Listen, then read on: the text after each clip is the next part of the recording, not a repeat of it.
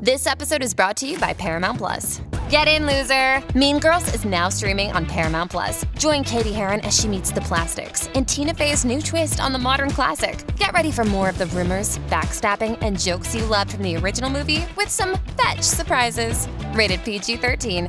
Wear pink and head to ParamountPlus.com to try it free.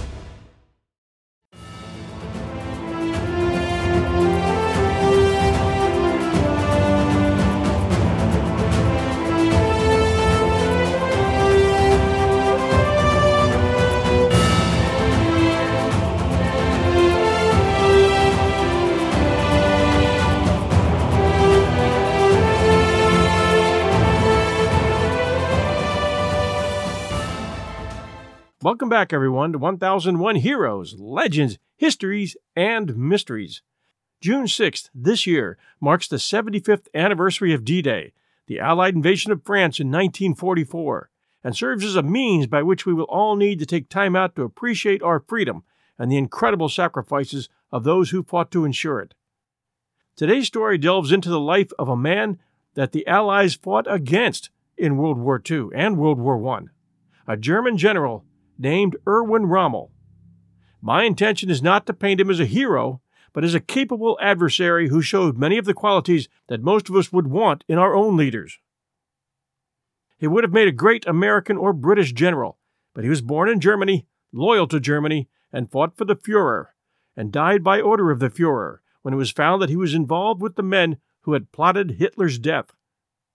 Rommel did not participate in the killing of Jews or the killing of prisoners of war. There are two types of generals.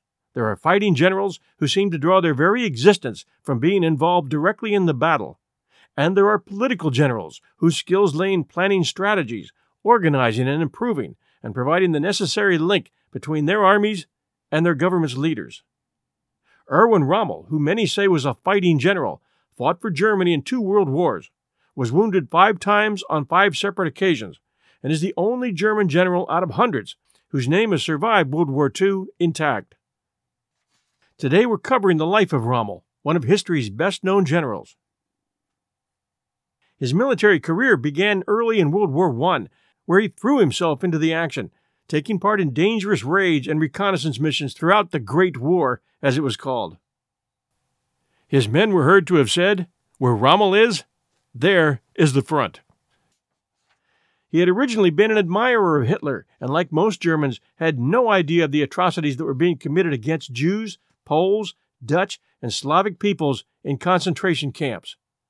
When he was asked to support a conspiracy to take Hitler out of the action, he agreed, that according to papers left by his wife, but objected to killing Hitler, believing that Hitler should be imprisoned, not murdered, and that Germany be surrendered to stop further bloodshed.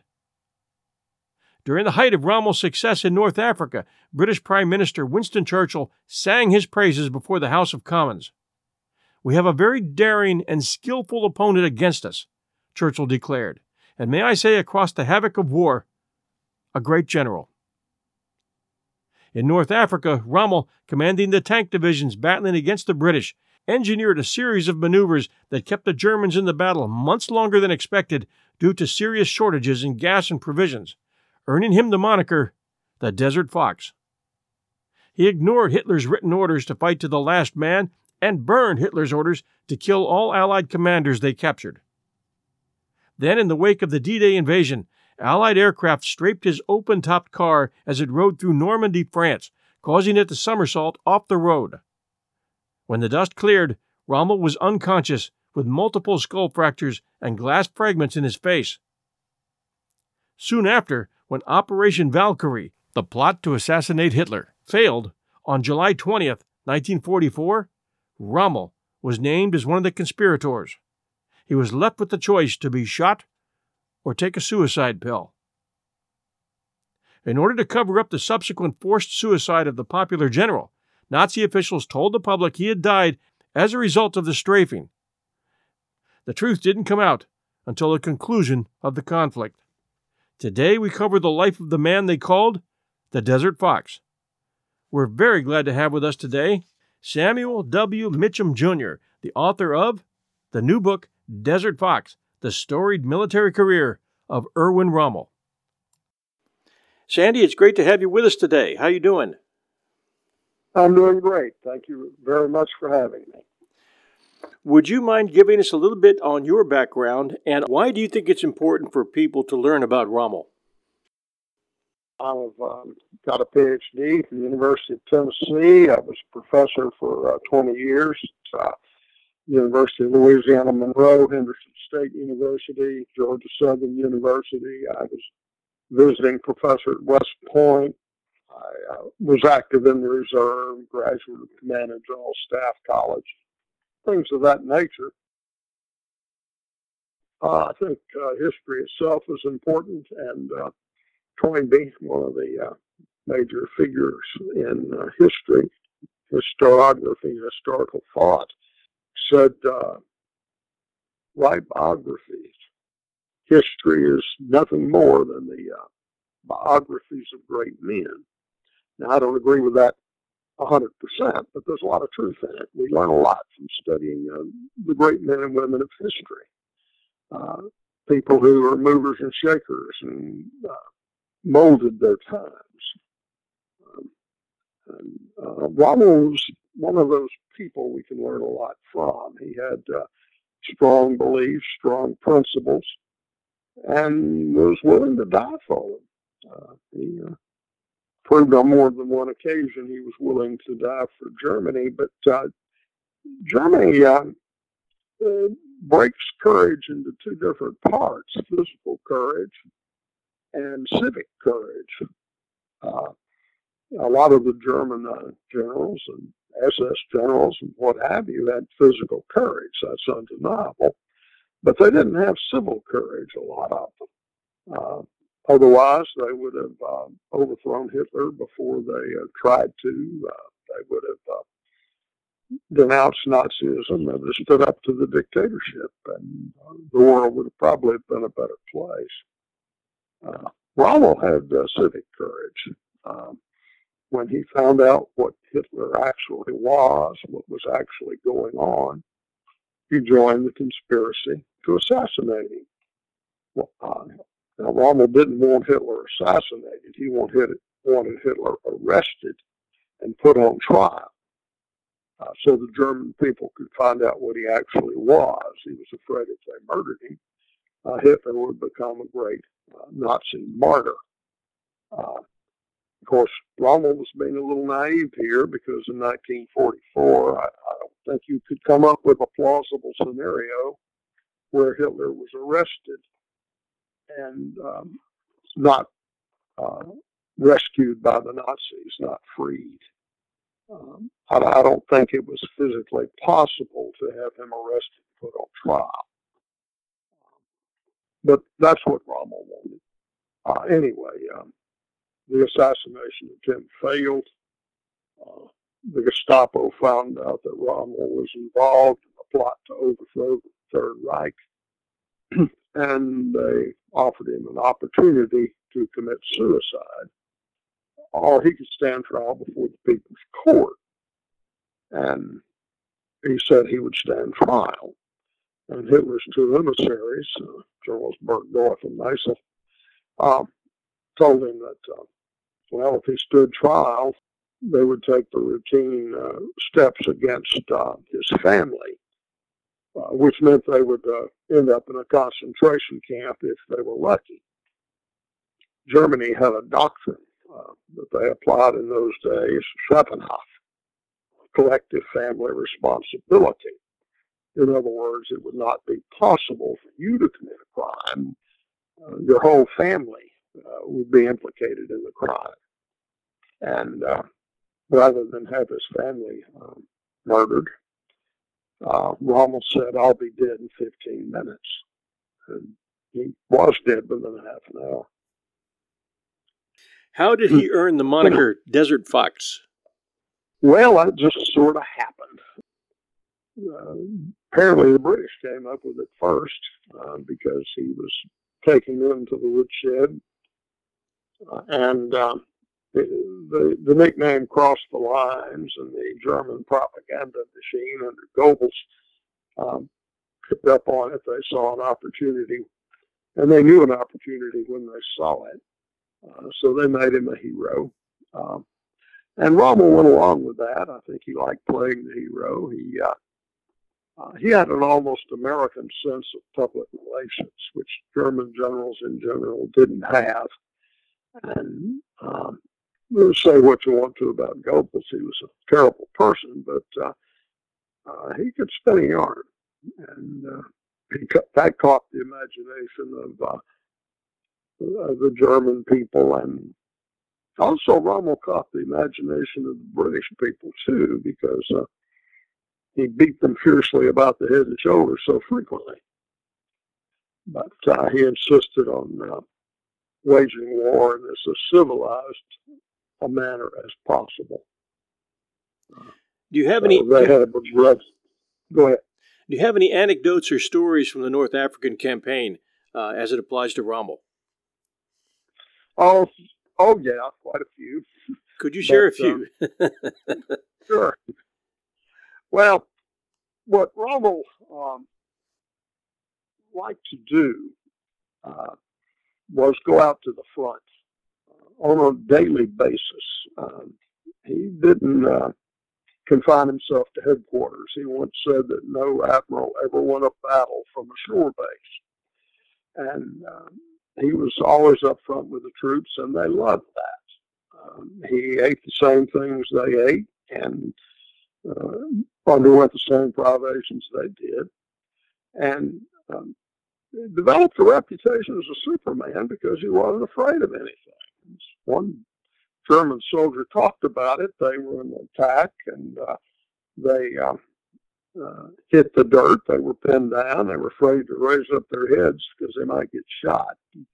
They were ready to cut the buttons off their uniforms so they could get closer to the ground. And the next thing you know, Rommel strides up, fully erect, and says, What the hell is the matter with you fellows? Just because it gets a little hot over here doesn't mean you have to belly flop every time. and he got the attack going again. And uh, as soon as he left, there were casualties again. And uh, the saying in the Afrika Korps was, uh, no bullet was made uh, that will hit the old man. And that wasn't true, of course. He uh, was wounded five times during the war, uh, severely. During World War One and World War Two, he uh, he held the uh, wounded badge and gold for being wounded five times. Um, but uh, it developed a camaraderie. He made them feel like they were elite troops, and they weren't.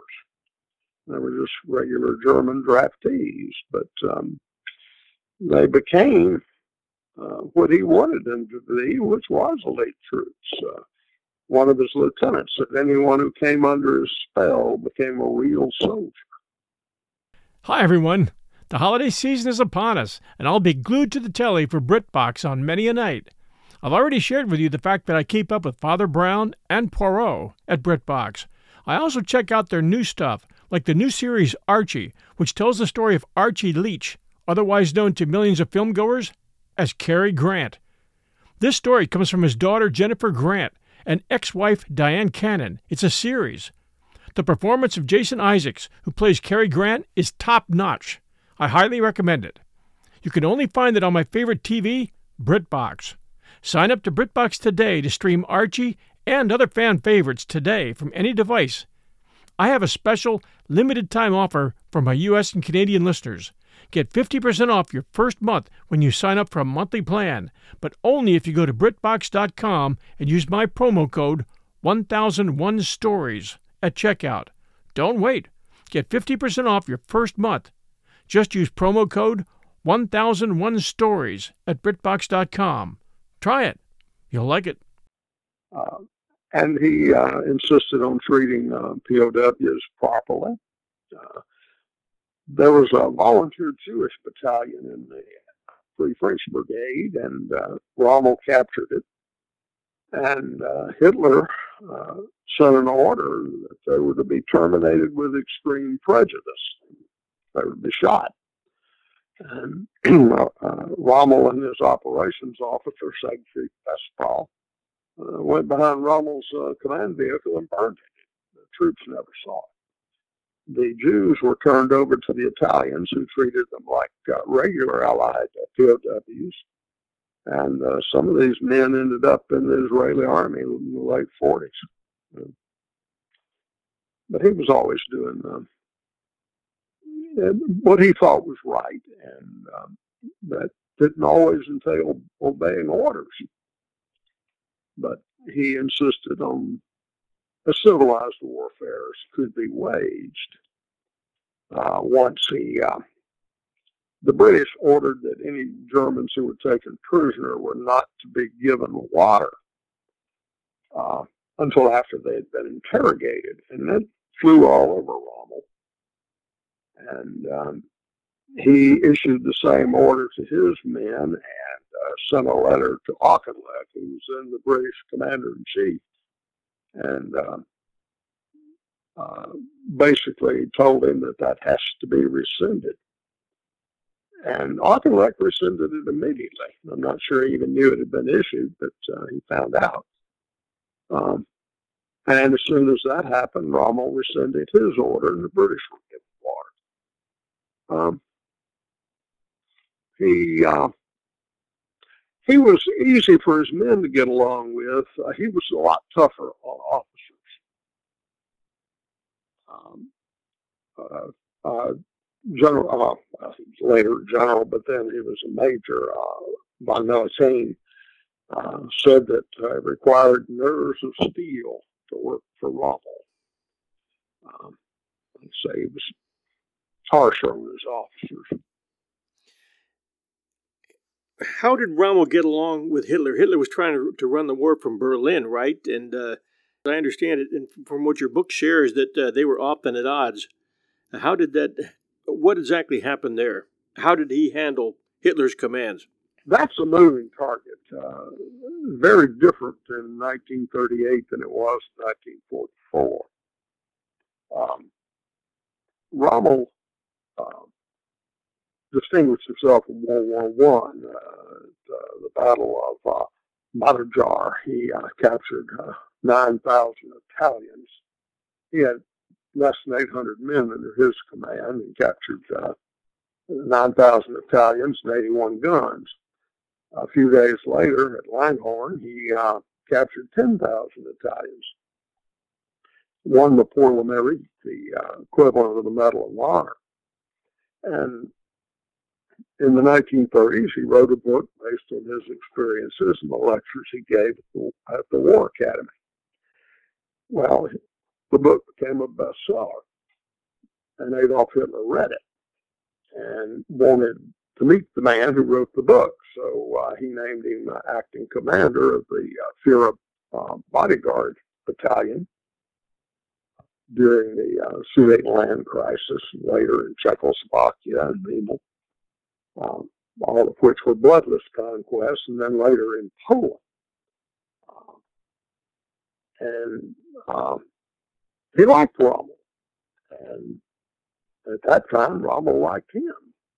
Um, you've got to remember that uh, if Adolf Hitler had died in, say, 1937, uh, we would think of him entirely differently than we think of him today. Uh, he did some good things in the 30s. He uh, eliminated unemployment in Germany. He had massive public works projects that benefited everyone, including the Autobahns. He restored the military draft. Uh, I guess uh, you could say he made Germany great again. Um, and he made outlandish comments uh, about the Jews, but that wasn't taken so seriously until before Kristallnacht uh, there was some discrimination, but there's a lot of difference uh, uh, little discrimination and uh, putting someone in a gas chamber.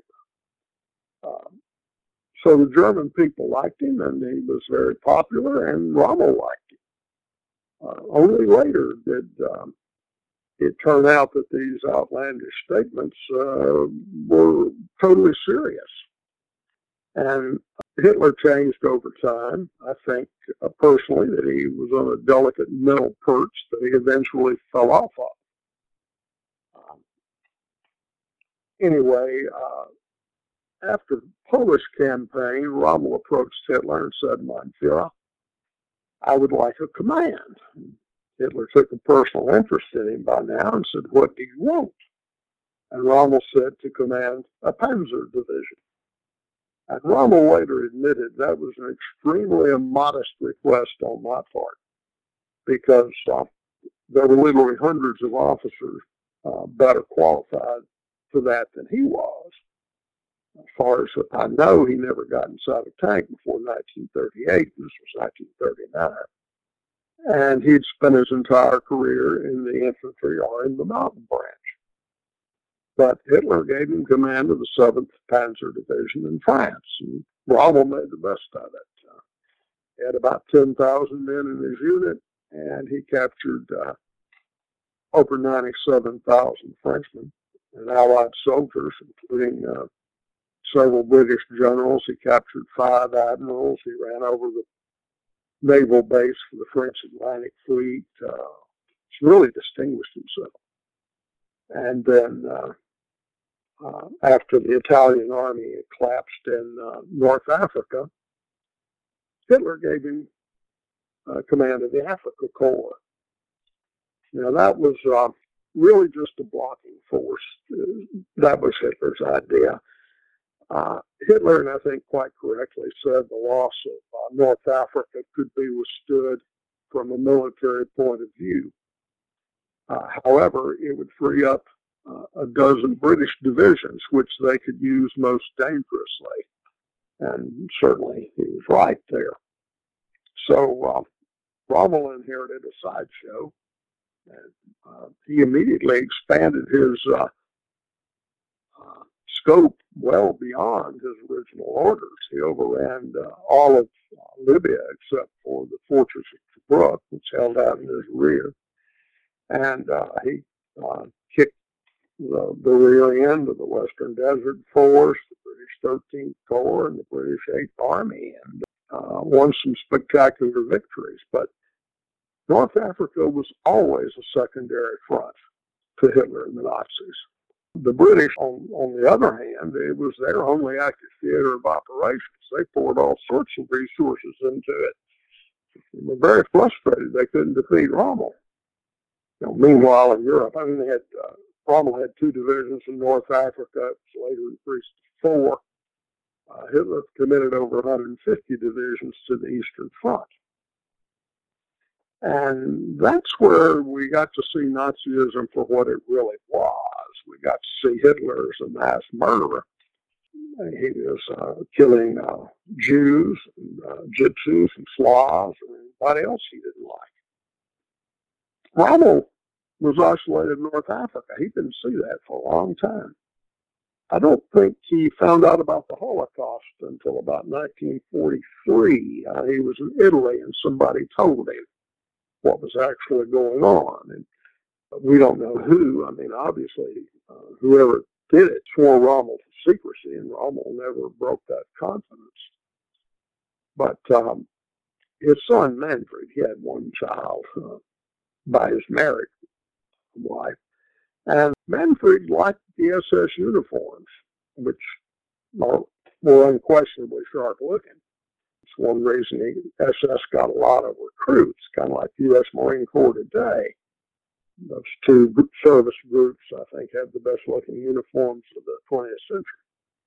Manfred wanted to join the SS, and Erwin Rommel said, You absolutely will not. I will not allow it. And that took uh, Manfred by uh, surprise because his daddy never talked to him that way. He treated him uh, almost as an adult, um, sit down, had father and son discussions.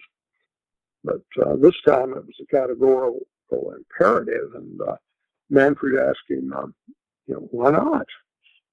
And Rommel said, because I will not allow you to serve under a murderer. Manfred asked, uh, do you mean Himmler? Yes, he's conducting mass murders in the East. And Manfred uh, asked, is Hitler involved?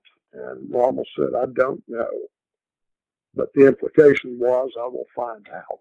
And he did. He found out Hitler was involved. Then he turned against him. So the relationship uh, devolved.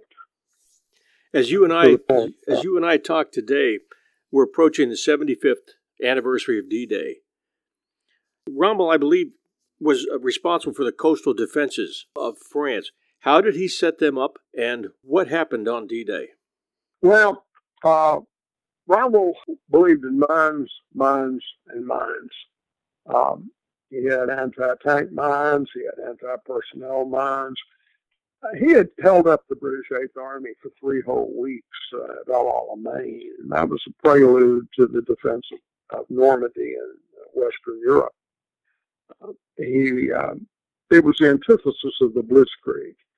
Uh, at El Alamein, uh, Rommel was out of uh, petroleum. He had uh, three issues of fuel uh, in the army when uh, the British attacked, which is enough for three days. Uh, but, but he held them off for three weeks, largely using mines and various other tricks.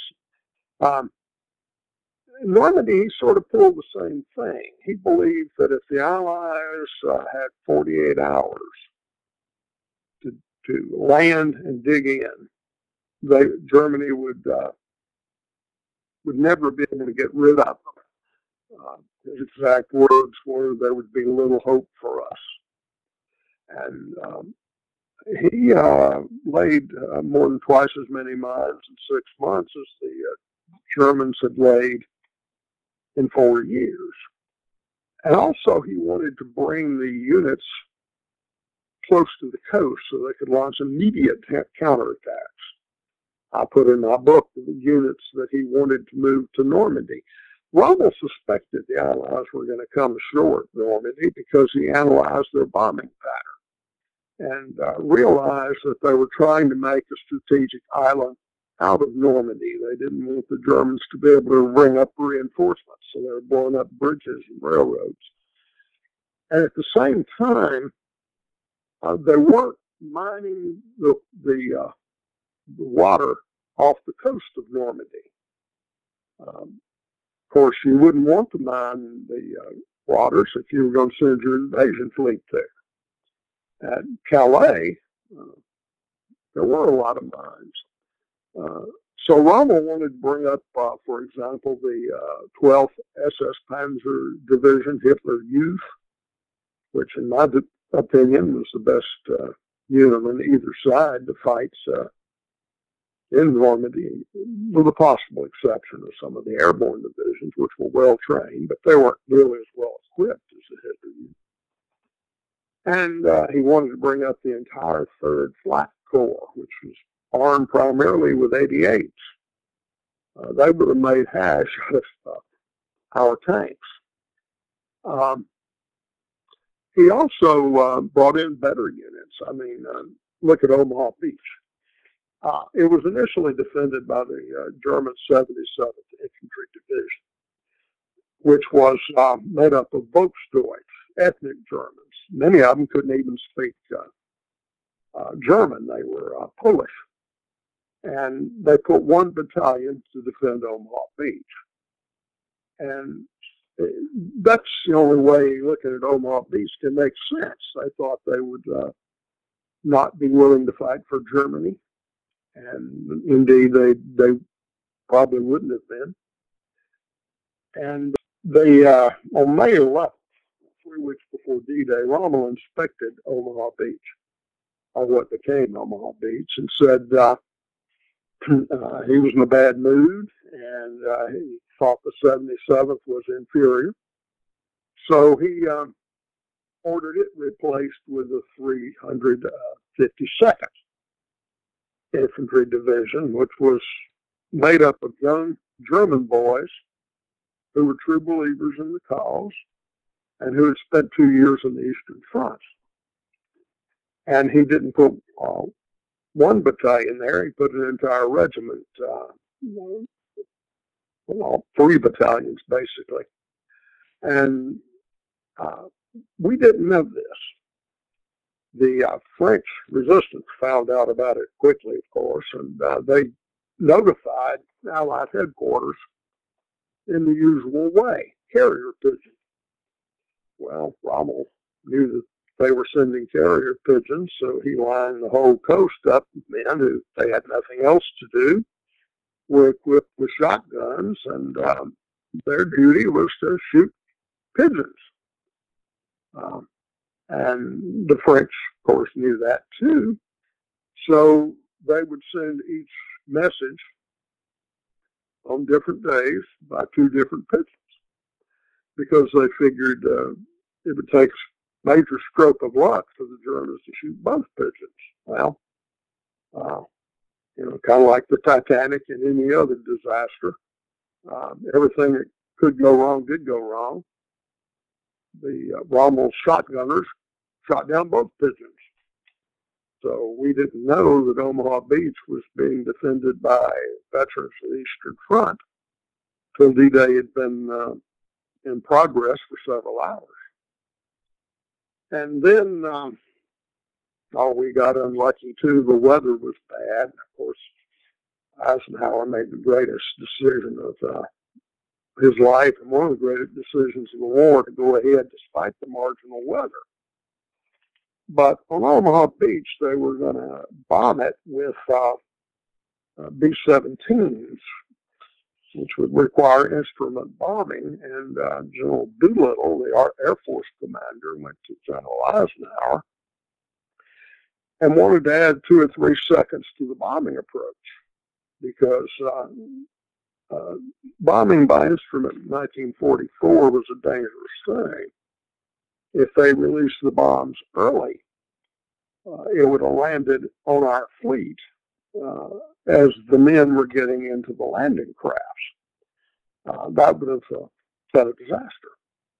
So they added um, two to three seconds per bomb drop.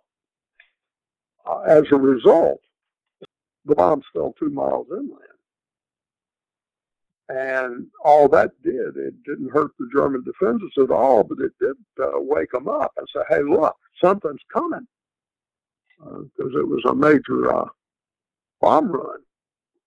And um, uh, if you read the uh, reports and the interviews of the uh, Allied men in the landing craft, here they talk about as they were approaching the beach, they could hear the German marking rounds striking their landing craft.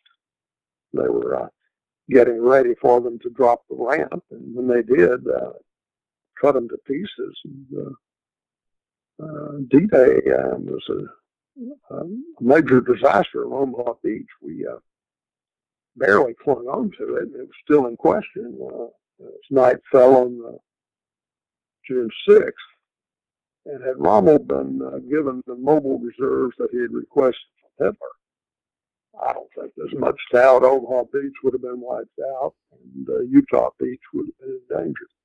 Rommel was not present uh, during D-Day, right? Was he back in Berlin?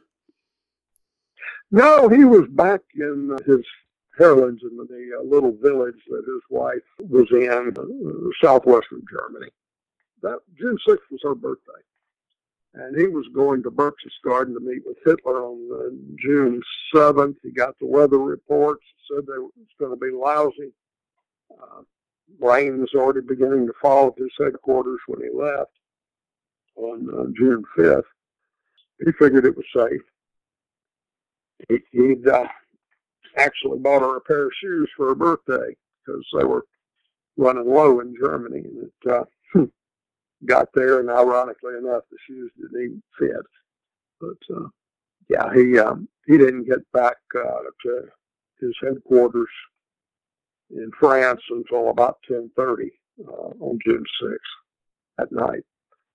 Uh, he couldn't get the counterattack going uh, quickly enough to throw the Allies back into the sea.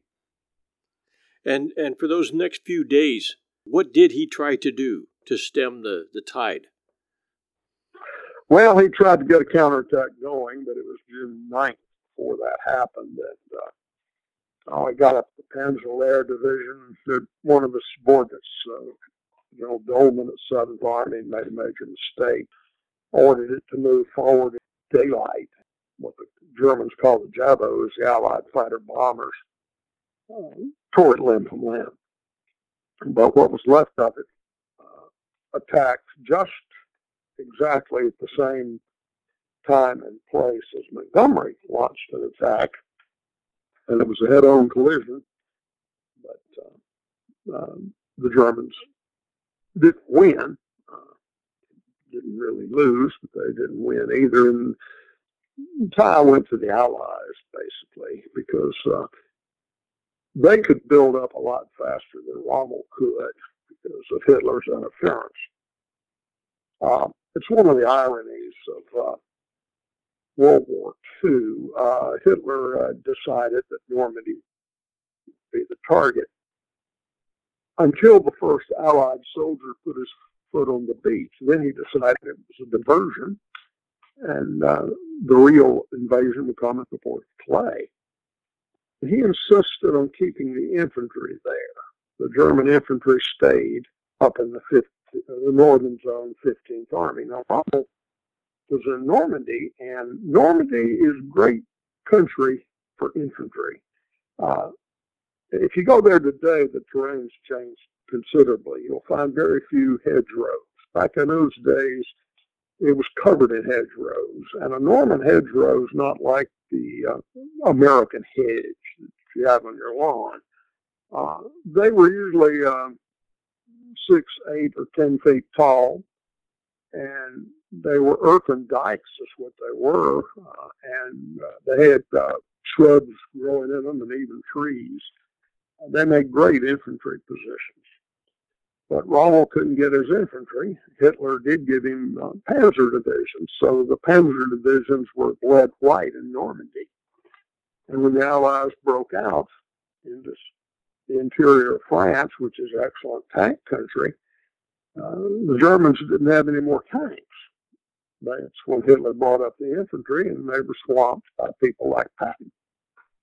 And that's why one reason France fell so quickly. Question for you. Who was it Yeah. who first brought Rommel in on the attempt to take Hitler out of action? And exactly what was done and what was planned to try and do that? What happened?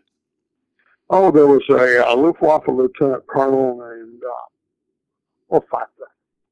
And he was the son of a general that uh, Rommel knew in World War One and highly respected. He, he was the main mover and shaker in bringing Rommel in.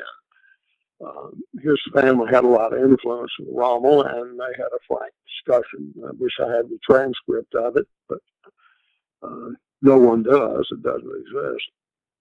But uh, he was the first one. Rommel uh, became more and more interested in it. He had a falling out with his chief of staff, Gause. Uh, actually, uh, what had happened, Gause and he worked very well together in Africa, and uh, Gause's home was bombed out in the Allied bombing raids, and uh, Frau Rommel took Frau Gause in. And they were living together uh, with Rommel's family, but the two women could not get along. Um, so uh, it created a rift between the two families, and uh, Rommel had to replace his chief of staff. He did it with a man named Dr. Speidel, who uh, wanted to assassinate Hitler, and he got Rommel deeper and deeper into the plot, although Rommel never wanted to kill Hitler. He say he wanted him on trial. And Speidel was in charge on D-Day, and uh, kind of made a mess of things. He didn't contact Rommel till very late in the morning. D-Day had already been going on for several hours before Rommel even got the phone call. And Rommel immediately realized this was the invasion. And as soon as he hung, hung up, he just sat down and said, shook his head and said, how stupid of me. How stupid of me. And um, he immediately returned to France, but it was too late. How has history t- treated Rommel? How did how does how has he emerged from history as just a, a brilliant general uh, on the losing side? Is there anything more to him? Well, as a man willing to sacrifice himself for his principles, and um, it's always refreshing in history. Um, but mainly as a brilliant general. That's that's what he devoted his life to was the profession of arms, and that's what he's gone down as. The British liked him, but part of that was, uh, frankly, uh, he beat us, so therefore he must be the best. And uh, Churchill, of course, was uh, obsessed with defeating him. One time he yelled in Parliament, Rommel, Rommel, Rommel. What else matters but beating him? it's kind of the way it felt. He even uh, said uh, effect in Parliament of uh, across the havoc of war. I must say he is a very great general. And he was. He's uh, very good at it. He wasn't perfect. No one ever is. Uh, but um, he did very well. Yeah, I especially enjoyed the parts in your book that, that brought him from his early experiences in World War One, where he turned out to be a, a, tremendous leader early on, and then through to uh, his services during World War II. He was he was a well disciplined person, as I recall. Uh, no alcohol, uh, no faults. He was loyal to others, as he was with his uh, with the mother of his first child, and he was loyal to the people around him. His soldiers loved him and he was well respected all around. Uh, for a guy who had spent a good 25, 30 years in the military, he had uh, worked his way all the way up the ladder and, and done it because of his leadership abilities, his ability to learn, his uh, ability to make decisions during critical times, uh, during tense uh, situations, and always seemed to come out on top. Would you agree with that assessment? Yes, yes, it was, and he had a whole different leadership uh, mantra. And indeed, all the Germans did, as opposed to the British. I mean, the British uh, Army headquarters in one of the operations was 60 miles behind the front. And Rommel was up front with the troops. He could influence things immediately. And by the time the British would react, it was too late. And it happened on many occasions. But yeah, that's uh, that's a good assessment as one of his uh, staff officers said, he was, uh, if anything, too tough on himself and everybody else. He never asked anybody to do anything he wasn't willing to do himself, but he was willing to push himself to the max. Even Hitler uh, said that Erwin Rommel was the hardest man he ever met. He would go days with uh, very little sleep, uh, very little food. He didn't care what he ate. He, often he forgot to eat. What do you think are some similarities and differences between Rommel and Patton? Um, there are more similarities than differences. Patton was, of course, obsessed with fighting Rommel, meeting him in battle and defeating him, and he was disappointed he never really got to. Of course, when Tunisia, when the troops first clashed, uh, Patton was commanding a corps, which is much smaller than Rommel's command in Africa, which was at that time an army group. Rommel appreciated Patton, but at that time didn't look on him as much more than another talented Allied commander. That changed after Rommel was wounded. Now, Rommel was wounded on July 17th. Uh, Patton broke through at uh, the end of July, broke out of Normandy and overran France. And uh, Rommel uh, only heard about it from reports and so forth, but he said uh, he talked about how awesome that was, and we were watching uh, greatest, uh, possibly the greatest campaign in the history of armored warfare for Patton's uh, walk through France. So he, he admired uh, Patton, especially there toward the end they were very different people. You know, Patton was very profane. They both believed in maneuver, and, and they both uh, did it very well. The difference was uh, Patton always outnumbered the enemy, uh, generally did, uh, whereas uh, Rommel always fought outnumbered. Mm-hmm. Yeah, that's good. That's a great point. I always, I always saw Patton as a man who pretty much saw himself as a general of destiny. He had studied all the old battles and saw himself as a modern day general on the same level as as a Napoleon, for instance. And I think he pictured himself differently. And Rommel, I don't know uh, how much he was the same. Rommel was just pretty much purely a military, polished button type of guy who was who was going to get it done any way he could. And you're right, he always he always did seem to be outnumbered, and that seemed to be uh, the mark to his fame. Yes, uh, Wolf Heckmann wrote a book about it. And he said that Rommel was one of those men who uh, rose directly and proportional to the task at hand. It, uh, the worse off he was in terms of numerical uh, strength, the better he became. But like I say, there are more similarities than differences between Patton and Rommel. Well, they both died premature deaths. Do you believe Patton was murdered? I don't know. I'm of two minds of it. I've heard the conspiracy theories. Uh, and I don't discount them. It could have been. Um, there were definitely people who'd like to have gotten rid of him now with a resort to murder. I couldn't say. If they uh, did murder him, they covered it up pretty good. On the other hand, Patton was a little bit accident prone. Uh, it, it, seems to me that the, the the accident that he was involved in, no one else was hurt.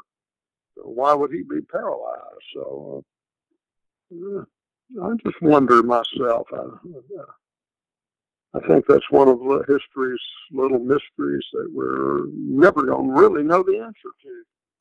Did Rommel leave any mysteries for history to worry over? No, not really. He was a very straightforward man, and that's one thing that you know Patton routinely cheated on his wife and was terrified that she might find out about it. Uh, Rommel uh, never did. Mm-hmm. Um, that's one of the major differences. But Rommel um, character uh, didn't didn't leave any uh, any major holes, any major questions. So it's a fairly straightforward story. Rommel was not a terribly complex person. Um, he was a, a simple soldier with certain standards that he would not compromise. And uh, pretty tough taskmaster, but not a uh, not a harsh one. Uh, loved his family. He loved his country. Um, he respected his men. I mean, uh, even in World War One, he developed correspondence with his old buddies, the enlisted men who had served with him, and they corresponded. And even during World War II, when he had a whole lot to do, he always answered their letters. But he would sit down and handwrite them. Very rarely did he have somebody type. But he wasn't particularly sentimental in that respect. He uh, he had certain friends, but never. Uh, you didn't get too familiar with Rommel, uh, which, you know, I guess is a normal for a general officer in a combat situation. You know, uh, you didn't want to get too close to anybody because they could be killed at any moment. So, Sandy, how do people contact you? Uh, could you give us a, a, website or Facebook addresses, and uh, and also let them know how they can get a hold of your book? Um, well, the book you can uh, contact uh, Regnery History, it's publisher, but it's on Amazon.com and Barnes and Noble, and most bookstores now. I understand, and uh, uh, man, Samuel Mitcham, Facebook. Yeah, I guess that's the best way. Or send me a letter, care of Regnery History, Washington, D.C. Well, it's been great having you with us today. I know that our listeners are going to enjoy the story. The book is The Desert Fox The Storied Military Career of Erwin Rommel by Samuel W. Mitcham Jr.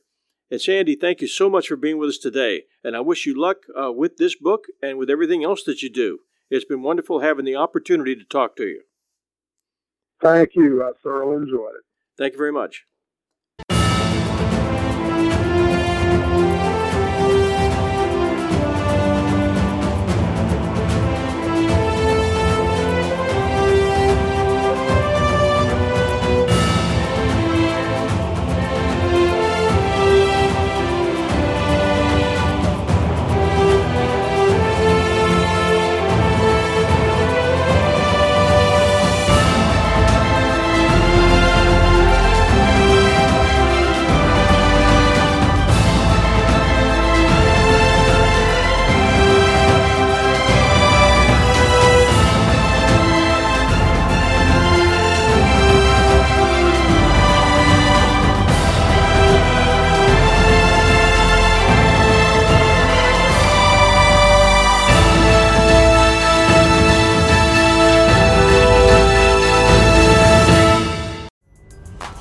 To Mickey D's just for drinks?